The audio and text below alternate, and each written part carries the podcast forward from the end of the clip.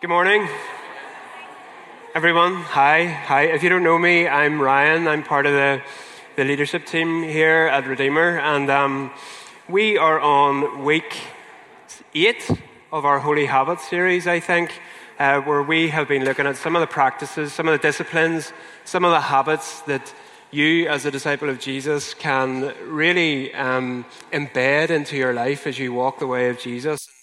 We really believe and. Um, encourage you to get into some of these habits and begin to make them come to life in your own life, and they will begin to shape you, they will begin to form you, they will begin to help you walk in the way of Jesus. So, um, yeah, just earlier, Dave was talking about the, the, the night of prayer on Wednesday, and uh, you may have got a little email in your inbox this week just about uh, sort of a month of prayer as we're in the, this, this uh, season of Lent in the church calendar. Uh, we're really uh, inviting the whole church into a month of prayer together.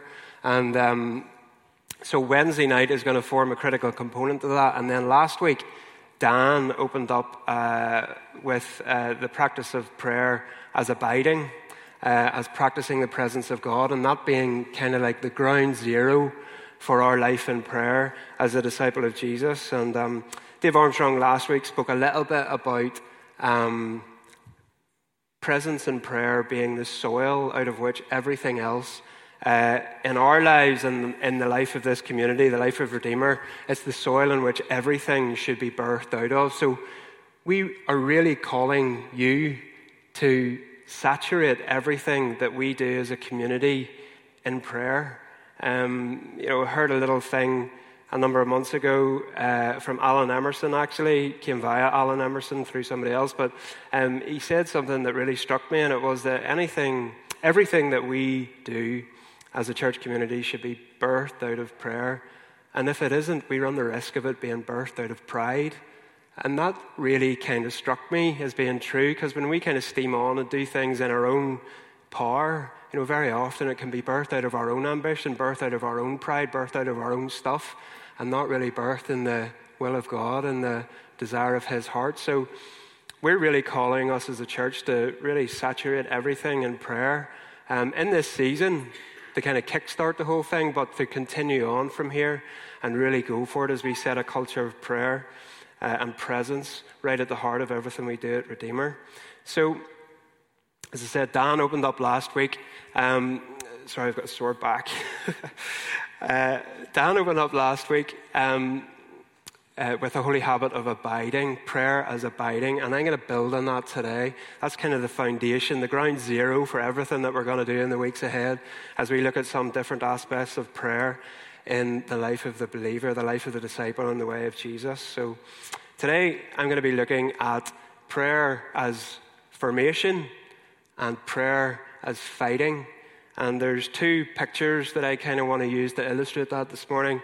And uh, we're going to use the picture of the anchor for prayer as formation, and we're going to use the picture of the kite as prayer as fighting. And I'll unpack what I mean by those as we go along. So, we've talked a lot in this recent season about uh, spiritual formation in Redeemer. And right back in kind of October, November time, as part of our Elements series, we had five elements that we believe are those shaping ideas that we orientate ourselves around as a community in Redeemer. And one of those elements was the element of formation, of being shaped in the way of Jesus. And um, so I want to talk today about prayer as formation. Um, as we've worked our way through this Holy Habit series, we've made the, the we've made the point time and again that um, habits form us, they shape us. And if we're not intentional about cultivating disciplines and habits that form us into the way of Jesus, we're going to find that very soon there are other soul shaping forces and factors around us that are going to shape us into their likeness rather than into the likeness of Jesus. And so, if we're saying that all the stuff that we do, all the ministries that we're engaged in as a community, all the fruit that we hope to bear in our own lives, if we say that all of that must come from a place of being birthed in the soil of presence and of prayer, then it's probably also true to say that there are other kinds of soil that are hostile to such growth.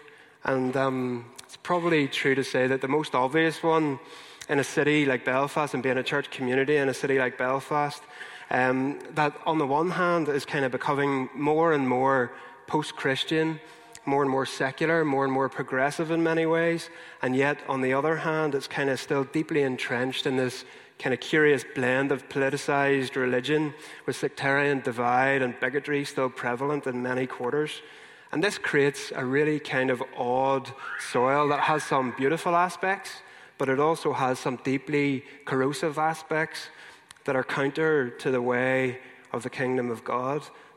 And uh, really, what we're calling you to as a community, and all of us as a community to, is a way beyond that soil, a way beyond the utopian vision given by the left or the right or the conservatives or the pro- progressives, and this way beyond that is the kingdom of God.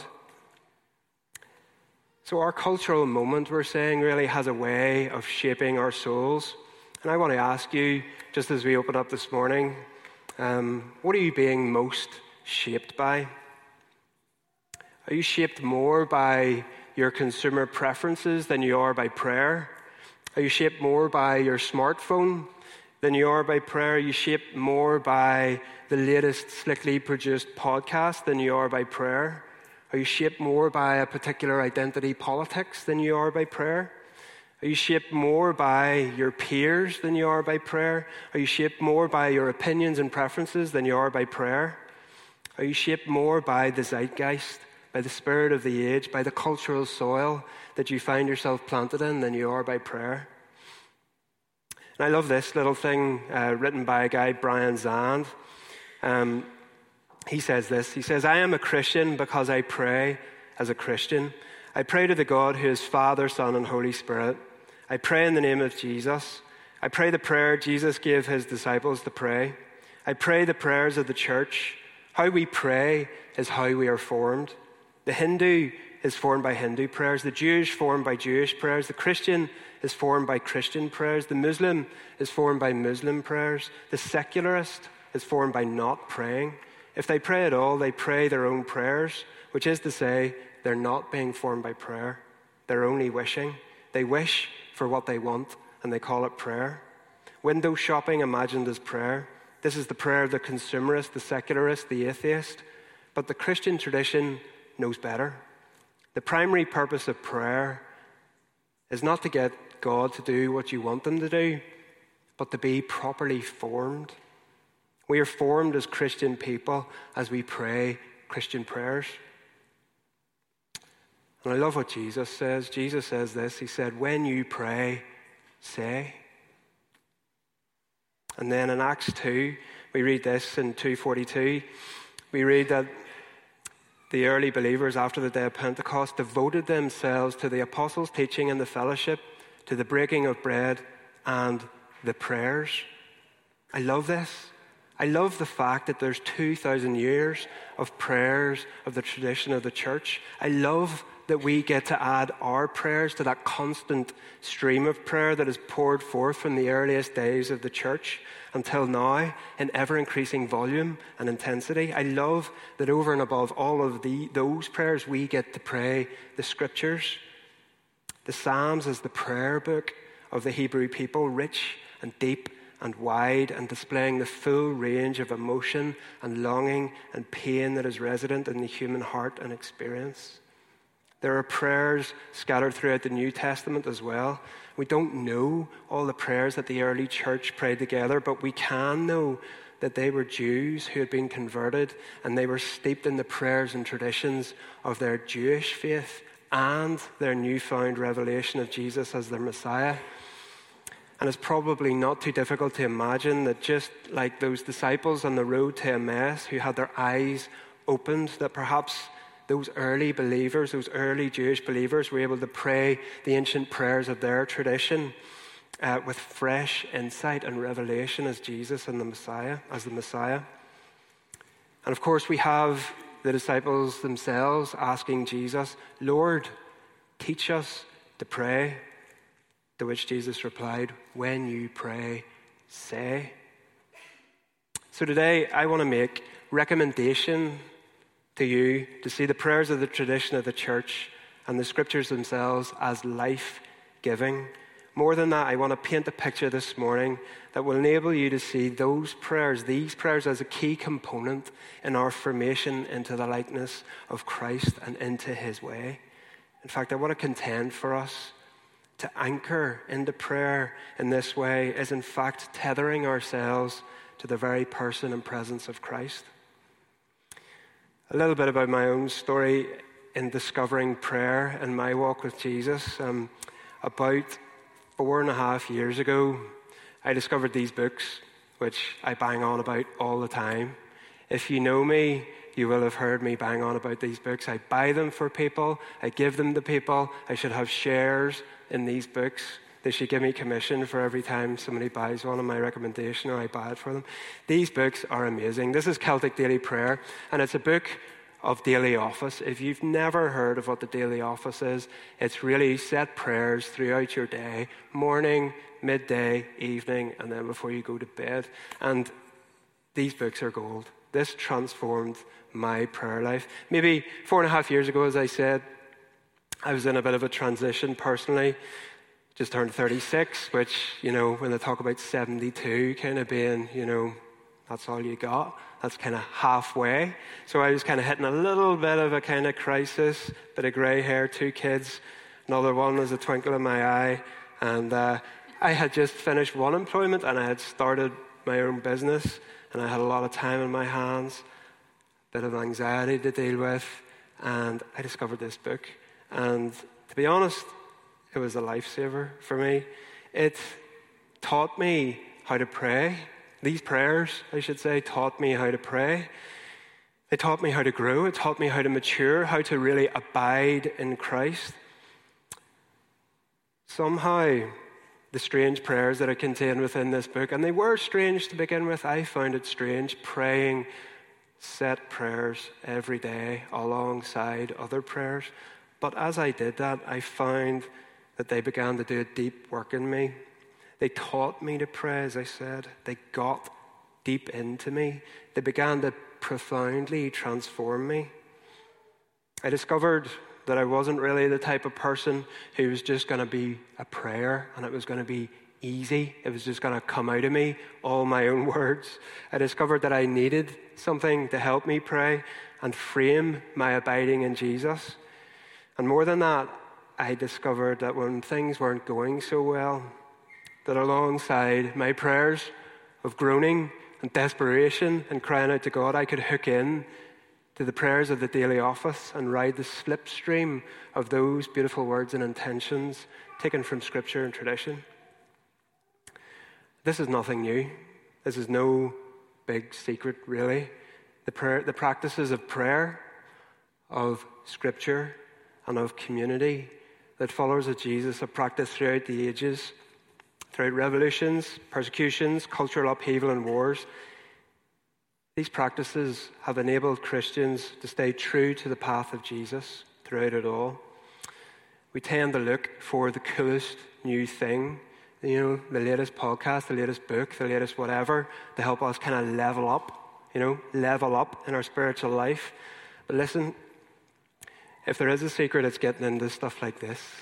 It's daily prayer it's getting into Scripture. It's gathering with other Christians in homes and places like this throughout your week regularly.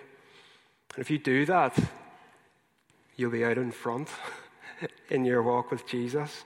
It's no big secret.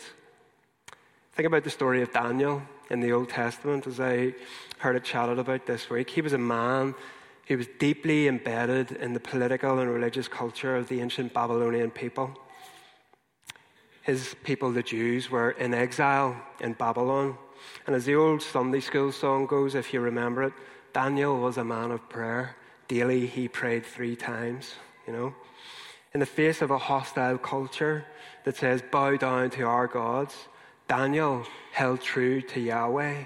And no doubt this was greatly aided by his practicing the spiritual discipline of prayer.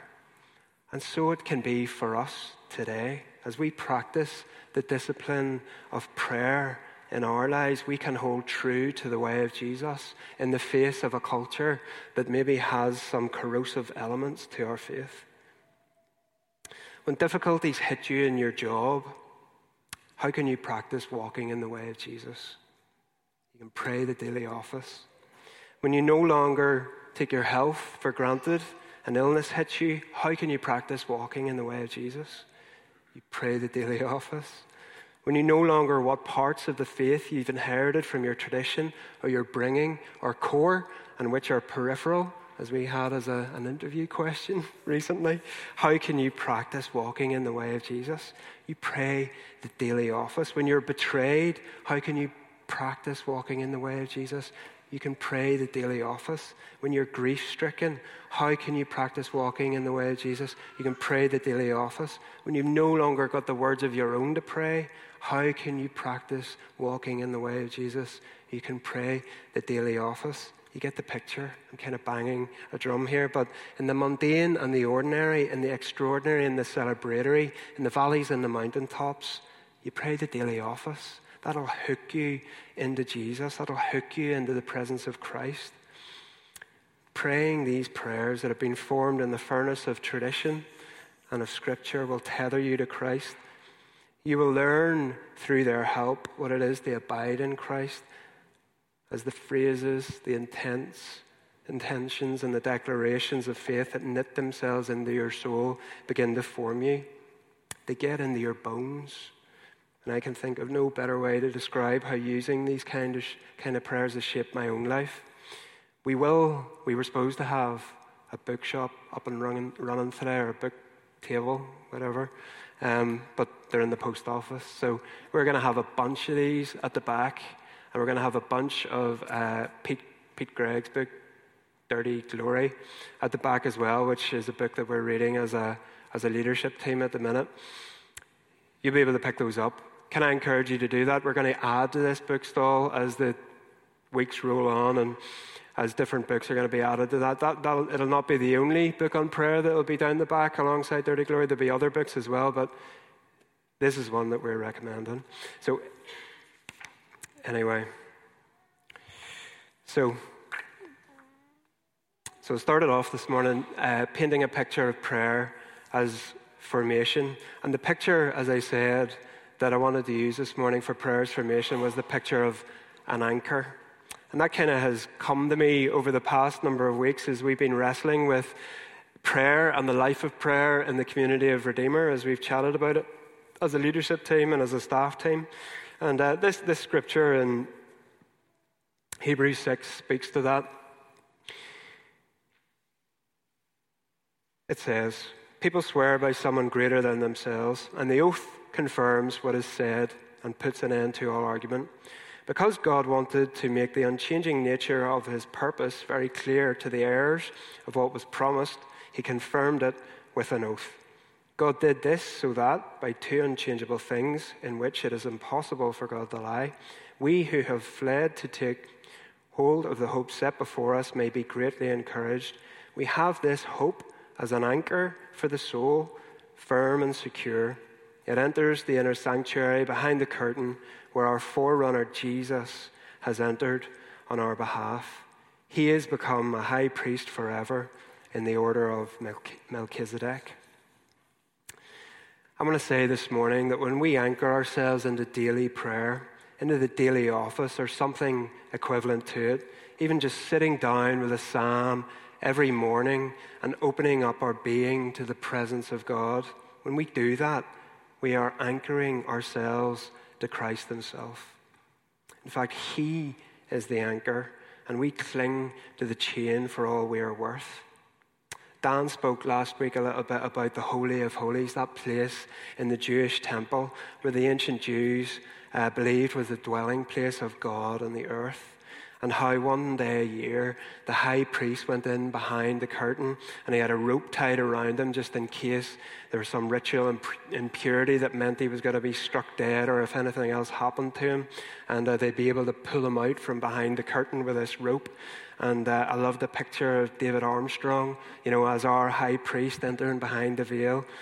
But, you know, praise God, David Armstrong isn't our high priest. Thank you, Jesus. Sorry, Dave. Jesus is. Jesus is our high priest. He has entered as a forerunner on our behalf into the very presence of our Father, and he sits at his right hand interceding for us. He is the anchor for our soul, firm and secure behind the veil. Every time I say that, I think of being in the BB. Is there any BB boys here? David Wiley. We're a dying generation, Dave, I tell you what. said on your little BB badge, it was an anchor and it said sure and steadfast. You know, it was based on this scripture. Um, I need to deconstruct that, don't I? You know. the reality is for us that we who know Christ, we're also in Christ. And we are seated with him in heavenly places by that union. And so we too, just like Jesus, we get to come before the throne of grace of our Father. I want to transition to our next section with this C.S. Lewis quote. And I'm using, I'm using this quote because I agree with half and I kind of partly, partly disagree with the other half. C.S. Lewis says this I pray because I can't help myself. I pray because I'm helpless. I pray because the need flows out of me all the time, waking and sleeping. It doesn't change God, it changes me. I want to say, yes, yes, Lewis. I pray because it changes me. But I'm kind of, I want to disagree a little bit with Lewis when he says that prayer doesn't change God. I want to say that in some sense, in some sense it does. In some sense, it causes God to act. At least it seems true to say that God has so orchestrated his working that his power is poured out in some measure by the effectiveness and the persistence of our prayers. We look at the teaching of Jesus and he confirms this. He taught us to pray that his Father's will would be done on earth as it, as it is in heaven. And this only makes sense if God's will is not already being done on the earth. It only makes sense if our prayer actually helps bring about God's will on earth. Prayer doesn't just change our attitude towards God's will, it releases God's will on earth. Jesus also instructed us to ask God for things, promising that they would be given prayer doesn't just change how we feel about what we have or we don't have, it actually affects what we have or we don't have. And so we pray and we ask God. And again, Jesus commanded us to pray with tireless persistence as though God doesn't want to hear or answer our prayers. You remember the parable of the persistent widow and another parable where Jesus talks about this. His teaching Jesus' teaching assumes that the more we pray, the more good is actually accomplished, not just in us, but in the world around us. And so I believe, I really, really believe that our prayers are effective. I believe that the Father really does, He really does desire that we prostrate ourselves before Him in repentance and in petition and in deep, agonizing, longing prayers that ask Him to move, that ask Him to pour His Spirit out. I love the prayers of the Old Testament prophets. And there's this prayer by the prophet Habakkuk. He prayed like this He prayed, Lord, I have heard your fame. I stand in awe of your deeds, Lord. Repeat them in our day. In our time, make them known. In wrath, remember mercy. You know, we live on an island, Ireland, that has seen some incredible moves of God over the last 1600 years. It's St. Patrick's Day next weekend, and alongside enjoying a couple of pints of the black stuff, we do well to remember the extraordinary move of God that brought the message of Jesus and the kingdom of God to the local pagan Celtic peoples right here on this island. There is a deep, deep well of spiritual heritage on this island, and it should be our longing that God would unstop the well of his presence again and allow Ireland to become a light to the nations again. The missionary legacy of St. Patrick continued long after the death after his death and through the Celtic monastic movement, of which these books form a part of the modern day kind of Celtic Renaissance. But in the 6th and, uh, 6th and 7th centuries, Celtic Christianity had spread throughout the British Isles like wildfire and under men like Columba and Aidan and women like Bridget and Hilda. And these monasteries weren't just places of monastic recluse, they were spiritual centers and discipleship training hubs that sent missionaries throughout Western Europe. And then we've got more recent history in Ulster. You've probably heard about the 1859 revival, where like something like 100,000 people came to Christ in one year alone. Unbelievable. But Lord, we have heard of your fame. I stand in awe of your deeds, Lord. Repeat them in our day, in our time, make them known. In wrath, remember mercy. So, if the anchor in the first part uh, is our picture of prayer as formation in our lives, the picture of a kite can perhaps represent what prayer as fighting might look like. That wild, free, wind of the Spirit enabled prayer that tears down strongholds and asks God to move. I don't know if you've seen the movie or read the book, The Kite Runner, but uh, it's a story about a young boy, a young Af- Afghan boy called Amir, and it's set against the backdrop of uh, tumultuous events in Afghanistan before the 9 11 terror attacks. And uh, it deals with powerful uh, themes of guilt and redemption. But there's this scene in the movie, or a couple of scenes in the movie, where uh, these little Afghani boys are out flying their colorful kites overhead. You know, they're free and they're far above all the troubles of life below. But the catch is that the strings of their kites are edged in glass, and the whole aim is that these guys are out, these kids are out uh, fighting with their kites, and the the, the aim is to cut the string of your opponent with the string of your kite. These are, these are fighting kites. And it's this picture of a fighting kite that I kind of want to use today as uh, our illustration of another type of prayer. You know, the Apostle Paul calls our spiritual foe the prince of the power of the air. And so perhaps this image of fighting kites is a suitable one for prayer as fighting, as wrestling, as contending. And in some sense, we do battle as we petition God in prayer in this way. In his classic book, The Soul of Prayer, a guy called P.T. Forsyth says this.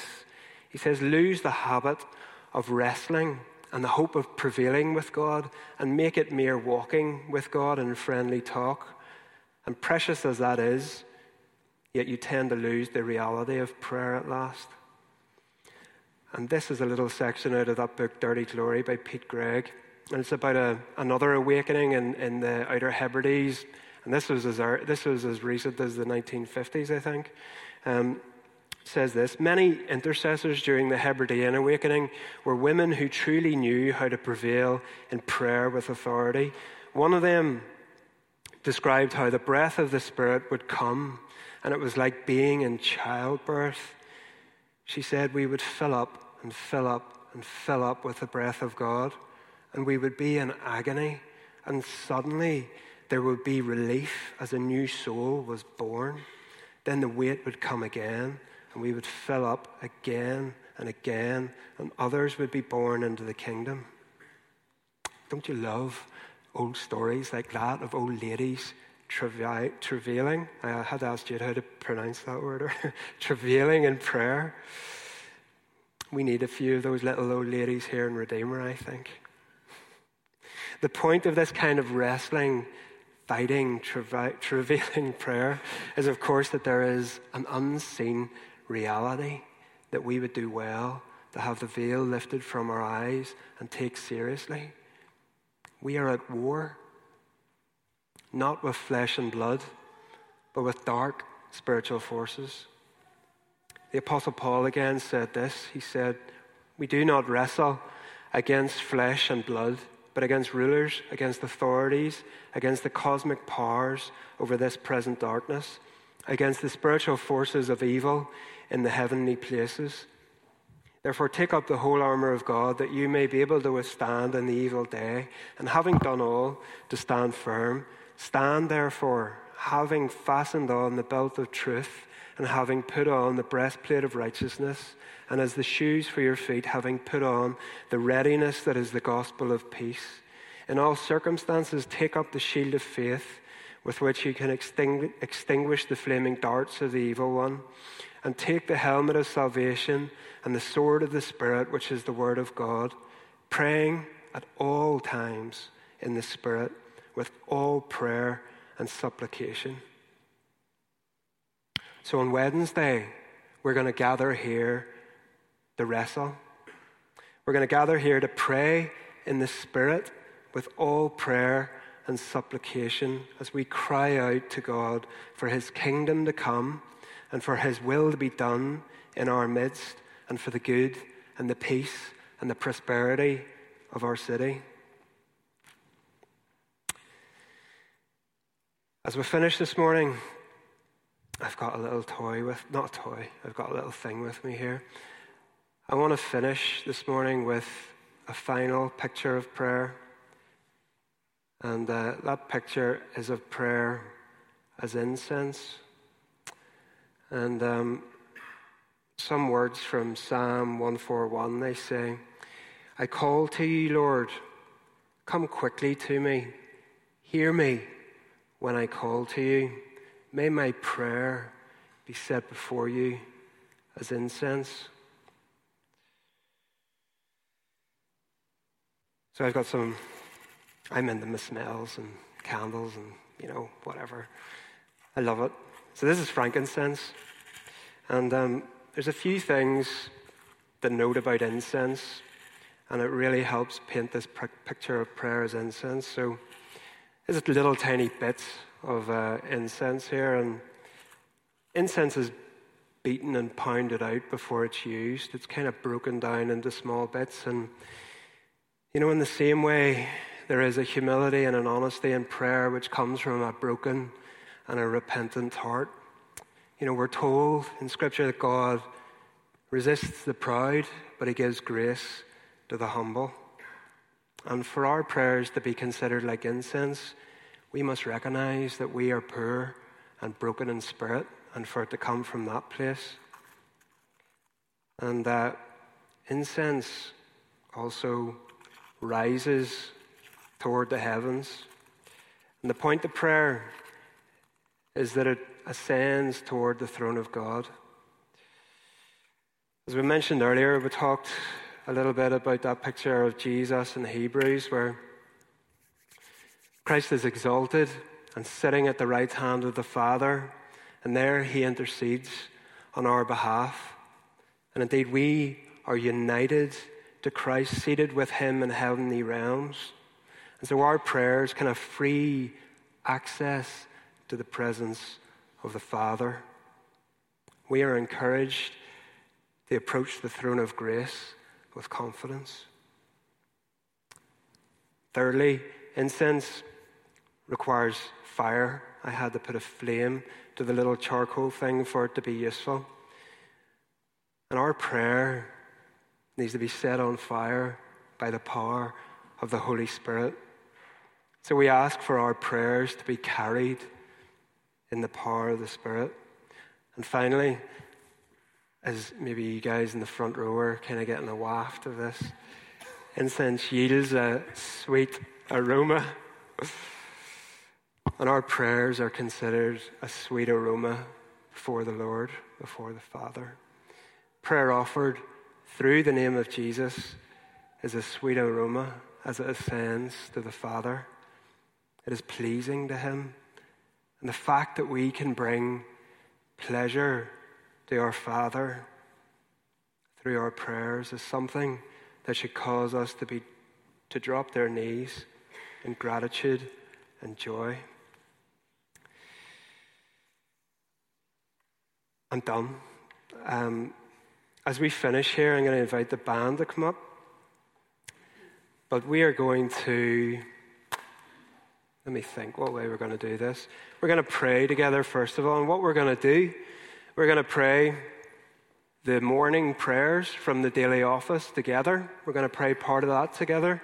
Um, the set prayers that are pray every day, and these are very dear to me, these prayers. These are the prayers that have shaped me more than, I don't know, I, they, they had a profound effect on me. So I pray that they would have a profound effect on you. And there's something beautiful in this as well as we kind of look forward to St. Patrick's Day on um, next Saturday. Um, part of this prayer is uh, part of St. Patrick's breastplate. It's St. Patrick's Prayer, St. Patrick's Breastplate, it's called, and it's kind of a, a retuned, shortened version of that. So you'll know it when you get to it. It's Christ as a light, illumine and guide me. Christ as a shield, overshadow me. There's one bit in this that has a call and a response, and you, you, you pray, we, we will uh, pray it all together, apart from the bits where it says call, and I'll just say that bit, and then everybody respond with the other bit. So can we stand?